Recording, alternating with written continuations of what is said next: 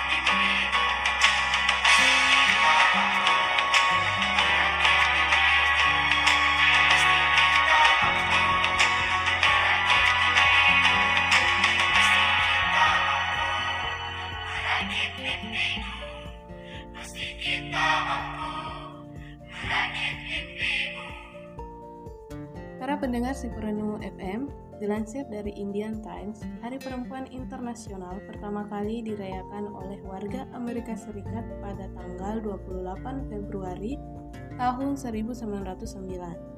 Saat itu, Partai Sosialis Amerika mendeklarasikan Hari Perempuan Nasional pertama. Mereka menghormati pemogokan pekerja Jerman yang terjadi setahun sebelumnya yakni pada tahun 1908 ketika para perempuan memprotes kondisi kerja mereka. Sebanyak 15.000 perempuan berbaris melintasi New York dan menuntut jam kerja yang lebih pendek, gaji yang lebih baik, serta hak untuk memilih. Clara Zetkin, seorang aktivis komunis dan advokat untuk hak-hak perempuan untuk Partai Sosialis Demokrat di Jerman, menyarankan pembentukan Hari Perempuan Internasional. Dia menyarankan agar setiap negara merayakan Hari Perempuan Internasional setiap tahunnya sebagai upaya untuk menyuarakan tuntutan kolektif perempuan. Untuk merealisasikan idenya tersebut, Clara Zetkin mengusulkannya ke Konferensi Internasional Perempuan Pekerja di Copenhagen pada tahun 1910. Akhirnya, sebanyak seribu perempuan dari 17 negara menyetujui ide tersebut. Clara Zetkin juga dikenal sebagai pelopor Hari Perempuan Internasional. Kemudian, Hari Perempuan Internasional pertama kali dirayakan pada tahun 1911 di beberapa negara seperti Austria, Denmark, Jerman, dan Swiss. Saat itu, mereka merayakannya pada tanggal 19 Maret 1911. Lebih dari satu juta perempuan dan laki-laki melakukan demonstrasi pertama International Women's Day guna menuntut hak-hak perempuan untuk bekerja, mengikuti pemilu, memegang jabatan publik, mengakhiri diskriminasi, dan memperoleh pelatihan. Sementara, berdasarkan catatan IWD, jelang Perang Dunia ke-1 pada tahun 1913 sampai 1914, Hari Perempuan Internasional disepakati untuk dirayakan setiap tahunnya pada tanggal 8 Maret. Tak hanya di Amerika, gerakan perempuan juga terjadi di Eropa yang mengadakan demonstrasi melawan perang dan mengekspresikan solidaritas perempuan. Demonstrasi terjadi di Inggris dan Rusia. Hingga pada tahun 1975, Hari Perempuan Internasional secara resmi diakui oleh PBB yang disusul keputusan Majelis Umum untuk merayakan Hari Perempuan Internasional setiap tahunnya mulai dari tahun 1977. Perayaan Hari Perempuan Internasional selalu mengangkat tema yang berbeda. Awalnya, tema di Hari Perempuan Internasional ini diberikan pada tahun 1996. Saat itu, PBB mengumumkan tema perayaan Hari Perempuan Internasional berupa Celebration the Past, Planning for the Future. Di tahun berikutnya, tema yang disusung adalah Women at the Feast Table. Sementara pada tahun 1998, Hari Perempuan Internasional mengangkat tema Women and Human Rights dan World Free of Violence Against Women di tahun 1999. Sedangkan pada tahun 2022 ini, International Women's Day 8 Maret 2022 mengusung tema Break the Bias. Dilansir dari IWD, tema tersebut dipilih untuk merayakan pencapaian perempuan di seluruh dunia di bidang sosial, ekonomi, budaya, dan politik. Selama ini, perempuan dari berbagai latar sosial budaya selalu memiliki bias, stereotip, dan diskriminasi Akibatnya, kesetaraan gender sulit untuk dicapai. Bias tersebut bisa datang dari mana saja, mulai dari komunitas, tempat kerja, sekolah, perguru perguruan tinggi, dan lingkungan di sekitar. Dan pendengar setia Sipurenu, saat ini pemerintah telah membuat rancangan undang-undang tindak pidana kekerasan seksual untuk memperkuat pencegahan dan penanganan kekerasan seksual di Indonesia dan di mana diketahui angka kekerasan seksual di Indonesia mengalami tren peningkatan di masa pandemi COVID-19. Kekerasan ini lebih banyak dialami para perempuan dan anak perempuan. Ketua DPD Laniala Mataliti mendukung agar rancangan undang-undang atau RUU tindak pidana kekerasan seksual segera ditetapkan menjadi undang-undang. Menurut Laniala, kejahatan dan kekerasan seksual bukan sekedar tindak pidana biasa, tetapi dalam hukum internasional dikategorikan sebagai kasus pelanggaran hak asasi manusia berat. Nah, sebelum saya lanjut, Mari kita dengarkan dulu satu buah lagu berikut ini. Selamat mendengarkan. Hei kamu yang lupa cara bahagia Ke sana kemari mencari cara Agar kamu merasa sempurna Dan berharap untuk diterima Semua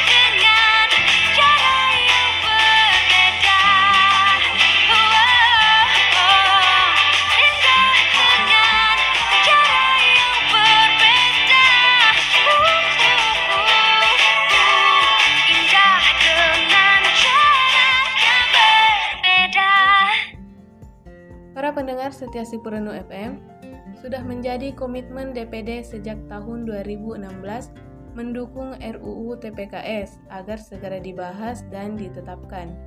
Kami turut prihatin dengan penundaan berkali-kali RUU ini di tengah makin maraknya kriminalitas terhadap perempuan dan anak-anak, ujar Laniala saat membuka webinar RUU PKS bertema urgensi pengesahan RUU TPKS dalam menyikapi tindak kekerasan seksual di Indonesia. Diketahui, RUU TPKS sebelumnya bernama RUU PKS atau Penghapusan Kekerasan Seksual. RUU ini sebenarnya telah diajukan sejak tahun 2016, tetapi baru disahkan sebagai inisiatif DPR pada tanggal 18 Januari tahun 2022. Namun hingga kini belum juga disahkan sebagai undang-undang. Maka dari itu, kami dari penyiar dan sekaligus Sekolah Perempuan Pulau ingin menyampaikan sedikit bahwa RUU TPKS ini merupakan pembaharuan hukum untuk mengatasi berbagai persoalan kekerasan seksual di Indonesia yang bertujuan untuk melakukan pencegahan terhadap terjadinya kekerasan seksual mengembangkan dan melaksanakan mekanisme penanganan perlindungan dan pemulihan yang berpihak pada korban, memberikan keadilan bagi korban kejahatan seksual melalui pidana dan tindakan yang tegas bagi pelaku kekerasan seksual, serta menjamin terlaksananya kewajiban negara dan seluruh elemen masyarakat dalam mewujudkan lingkungan bebas kekerasan seksual. Jadi, mari bersatu untuk menghentikan dan menghapus tindakan kekerasan seksual terhadap perempuan dan anak perempuan. Mari bersatu untuk mendukung pengesahan RUU TPKS ini. Hentikan kekerasan terhadap perempuan dan anak perempuan. Baik, para pendengar setia penuh, mungkin itu saja yang sempat saya sampaikan kepada para pendengar semuanya. Semoga apa yang saya sampaikan pada hari ini dapat bermanfaat untuk kita semua. Dan tidak ada lagi segala bentuk kekerasan yang terjadi pada perempuan dan anak perempuan. Dan informasi yang sempat tadi saya bagikan dari Detik News dan berita1.com. Baik, sampai di sini dulu. Saya Deli, mohon maaf apabila ada salah kata. Tetap jaga kesehatan karena masih pandemi COVID-19. Wassalamualaikum warahmatullahi wabarakatuh.